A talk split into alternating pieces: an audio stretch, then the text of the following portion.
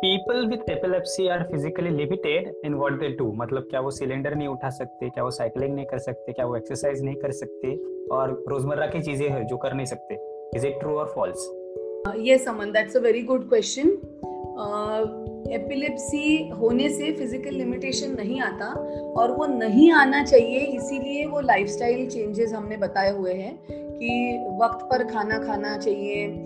प्रमाण में नींद होनी चाहिए स्क्रीन टाइम डिसिप्लिन होना चाहिए और हफ़्ते में तीन चार दिन तो भी एक्सरसाइज करना चाहिए।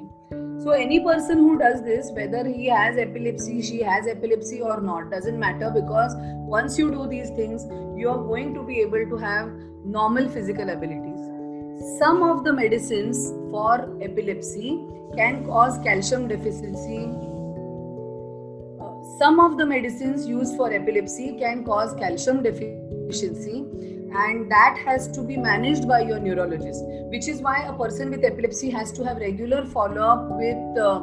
uh, his or her neurologist because ये जो साइड इफेक्ट्स है दवाइयों के कि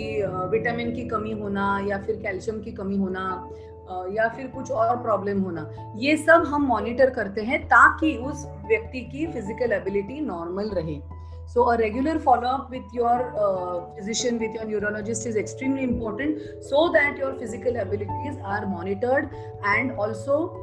let me repeat that your lifestyle has to be a very healthy lifestyle, in which case, you will not have any problems managing your epilepsy.